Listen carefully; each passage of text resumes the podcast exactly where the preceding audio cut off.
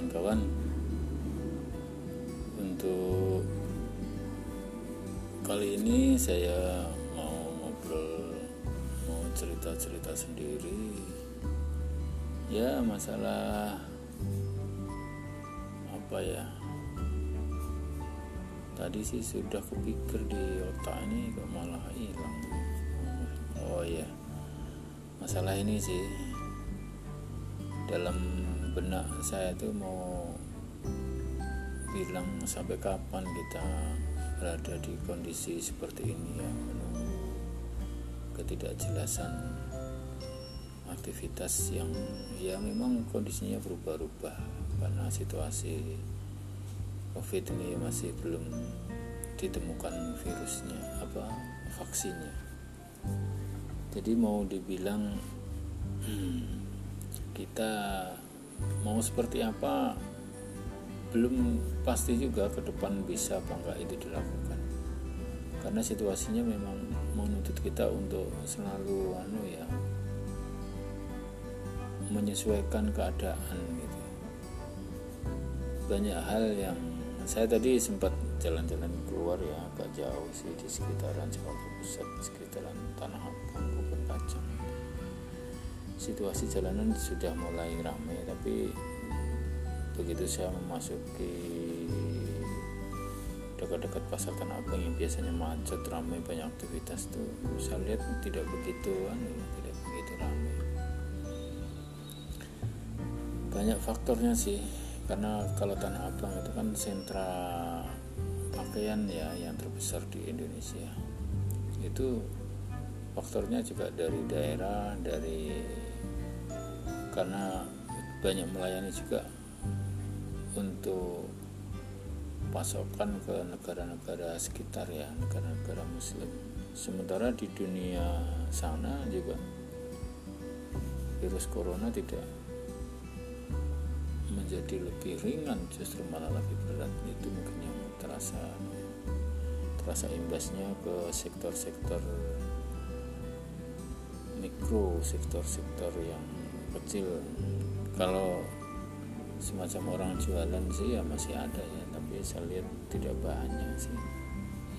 Belum lagi ke Jakarta ini biasanya dibuat masjid itu sama anak sekolah dan pegawai kantoran ya, mungkin kita bisa lihat itu kalau anu lagi libur sekolah libur sekolah itu kan berarti anak sekolah nggak sekolah tuh ya. Masih ramai sih, tapi tidak seramai kalau anak-anak sekolah masuk. Nah, sekarang ini kan sekolah tidak ada yang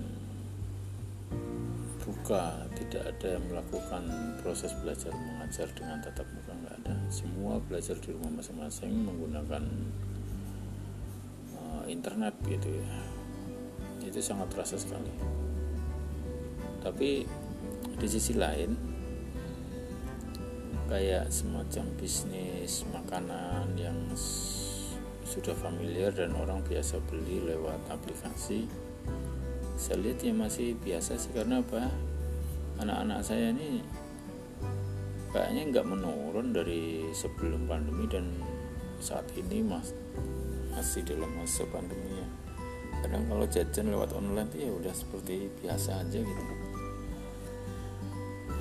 Mungkin mereka juga nggak begitu terasa walaupun ada penurunan sih ya, tapi yang sangat kelihatan sekali ya usaha-usaha kecil yang lain ya, yang mungkin dia tidak masuk dalam aplikasi daring atau aplikasi daring ya, aplikasi online gitu.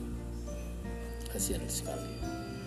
Di banyak negara juga pemerintahnya sangat kesulitan ya, karena dengar-dengar beberapa hari yang lalu itu Singapura sudah resesi, sudah mengalami goncangan ekonomi yang menyebabkan resesi. Ya imbasnya mungkin ke Indonesia. Ya ini menjadi P R, P R para pejabat pemerintah untuk memanage situasi yang sulit ini, justru bisa membuka peluang-peluang yang baru. Artinya walaupun kena imbasnya tidak parah gitu loh. Mungkin beberapa hari yang lalu kita dengar ada beberapa investasi dari luar yang justru masuk ke Indonesia. Mereka pindah dari China, dari Jepang, atau dari kawasan negara yang lain, pindah ke Indonesia. Makanya pemerintah menyiapkan kawasan industri yang baru di daerah Batang, Jawa Tengah. Mungkin itu sisi positifnya. Sisi negatifnya mungkin ya banyak banyak banget, nggak bisa disebutin. Mungkin kalau pas situasi seperti ini lupa deh, tapi kalau lagi merenung, lagi jalan, lagi lihat itu betapa kasihannya kita melihat kegiatan orang. Makanya kadang-kadang saya, satu sisi kita harus menjaga protokol kesehatan, satu sisi rasa kemanusiaan saya ini terusik gitu. Seperti apa misalnya, banyak pedagang-pedagang di jalan, banyak pedagang-pedagang kecil itu yang jualan makanan ya. Kita itu beli, kalau kita perhatikan ya mereka belum sepenuhnya sih melaksanakan protokol kesehatan ya. Tapi kalau nggak kita beli kan kasihan dia. Dia jualan butuh untuk menyambung hidupnya, sementara pembelinya nggak ada. Kasihan kan? Kalau kita berada di posisi seperti itu, nah, makanya protokol kesehatan dalam situasi seperti itu saya agak, ya tetap saya, di saya kita lakukan, misalnya tetap pakai masker, jaga jarak, tidak lama-lama gitu, berinteraksi dengan mereka. Terus sekedarnya saja, kalau perlu dibawa pulang gitu, atau kalaupun makan di sana ya harus lihat situasi kanan kiri. Karena kadang-kadang di antara kita masyarakat yang lain masih acuh ya, masih kadang tidak pakai masker, kadang gerombol-gerombol ngobrol kayak seperti biasa. Padahal kita udah ngeri-ngeri sedap ini. Ya mudah-mudahan mereka disadarkan dengan seperti itu. Dan kita sebagai masyarakat bisa saling membantu sesama yang lain untuk bisa sama-sama meredakan situasi yang sulit ini secara bersama-sama, jadi agak ringan beban yang kita rasakan. Itu satu hal. Di hal yang lain juga, ini di pekerjaan saya kan sudah mau selesai ya, karena situasi seperti ini ya akibatnya karena ownernya juga merasa kesulitan finansialnya. Ya, karena dia kan pengusaha juga, pengusaha. Sedangkan kita juga kena imbasnya. Tapi ya, alhamdulillah sedikit-sedikit masih ada pembayaran, jadi masih tetap jalan walaupun cuman empat sampai lima orang gitu, tapi tetap jalan. Lagian dia juga masih menunggu untuk mengisi rumah yang sudah jadi itu, interiornya semacam korden, furniture-furniture yang lain.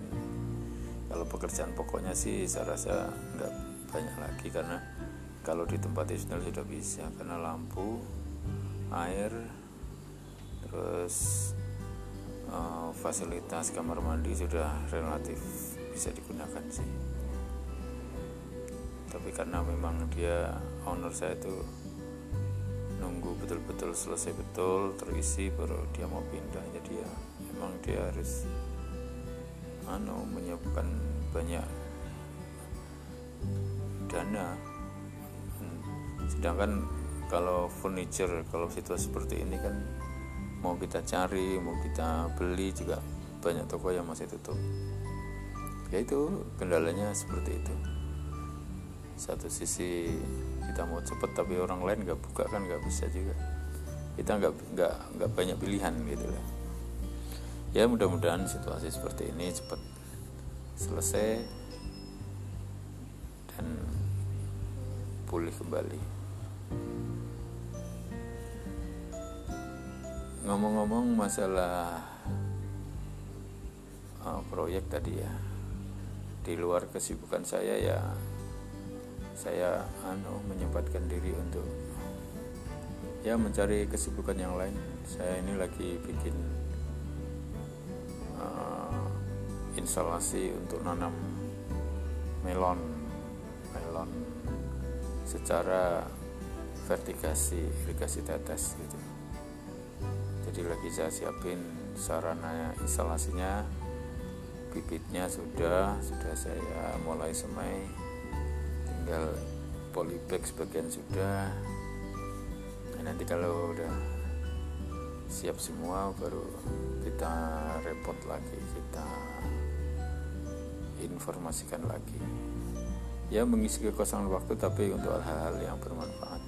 Karena apa, saya melihatnya justru di situasi seperti ini yang namanya pangan, kebutuhan pangan, salah satunya mungkin saya mau melihat kebutuhan buah-buahan di Jakarta ini saya masih sangat kurang, terutama untuk buah-buahan yang uh, menengah ke atas ya, kayak melon tuh saya anggap menengah ke atas karena harganya mahal, pasokannya nggak banyak, dan kalaupun ada itu banyak dari luar gitu. Sementara saya melihat peluang-peluang ini di YouTube itu kok kayaknya mudah gitu, barangkali bisa saya pelajari, saya mau uh, buat percobaan lah, mungkin skala kecil di sekitar kolam, karena kan saya juga punya kolam bioflok itu, iseng-iseng saya isi lele, saya isi nila gitu, sambil ada sedikit hidroponik. Jadi di sekitaran itu saya buatkan instalasi irigasi tetes. Ya mudah-mudahan kalau bagus rencana saya, kan saya ada tanah ataupun mencari tambahan tanah di sawah yang saya beli di Kerawang itu, mau saya buat greenhouse nantinya. Kalau yang ini sukses dan prospek, mau saya buat greenhouse tapi untuk nanam melon atau hidroponik. Kayaknya sih saya lihat di dalam uh, YouTube YouTube itu enak enak anu, walaupun ada tantangannya tapi tidak terlalu ribet, tinggal keaktifan kita aja sama mencari pasar aja, mungkin itu. Saya belum terjun langsung sih, sama seperti halnya dulu saya waktu pertama kali buat kolam lele.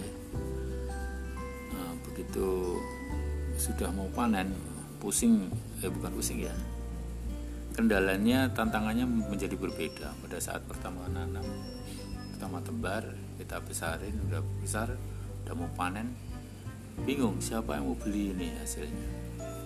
Akhirnya waktu itu saya coba buka-buka di internet, saya buka Agro Tani. Agro Tani itu ada beberapa chat, beberapa uh, peternak itu yang menjual lewat online, lewat Agro Tani itu.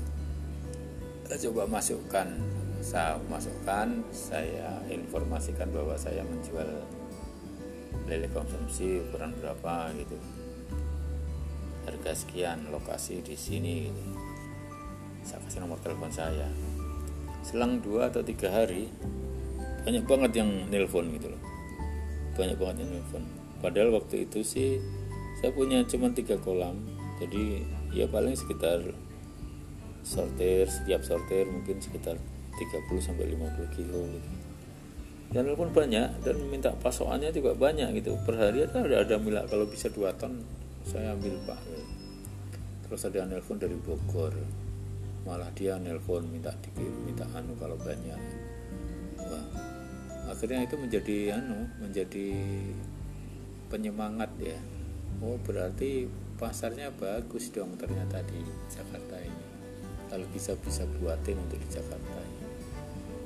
Tapi memang kendalanya itu kadang di sekitar kolamnya bau. Nah, ini untuk menghilangkan itu, untung saja di sekitar saya ini anu, tanahnya agak luas, terus rumah orang jauh-jauh, jadi ya bau sih tidak begitu, tapi cuman resapan ke bawahnya nggak saya buang ke saluran, cuman saya resapkan ke dalam tanah. Jadi kalau ada saya mengganti air dulu, sisa air yang lama kan sedikit agak bau anu ya, masukkan ke tanah jadi nggak nggak hilang, sebentar aja hilang dia. Ya itu itu tantangannya. Nah ini melon saya pikir seperti itu, peluangnya apa? Karena situasi pandemi di semua negara, semua kegiatan ekonomi mesti akan terhenti. Padahal Indonesia ini banyak mengimpor buah-buah dari luar, termasuk melon. Di Jakarta sudah mahal harganya. Nah, kalau kita bisa buat itu di Jakarta, ya tidak banyak lah, sedikit. Namanya juga masih ini bisnis iseng ya, bisnis iseng-iseng daripada kita menungkan pikiran jadi cukdel, jadi enggak apa gitu ya, mending buat kegiatan supaya kita bergerak terus dan sehat gitu loh. Saya rasa peluangnya ada ya, mudah-mudahan si anu ya, prediksinya benar ya. Kalau nggak benar ya hitung-hitung kita latihan lah. Kalau saya mungkin itu aja. Oke, itu aja, nanti lain waktu kita sambung lagi. Terima kasih.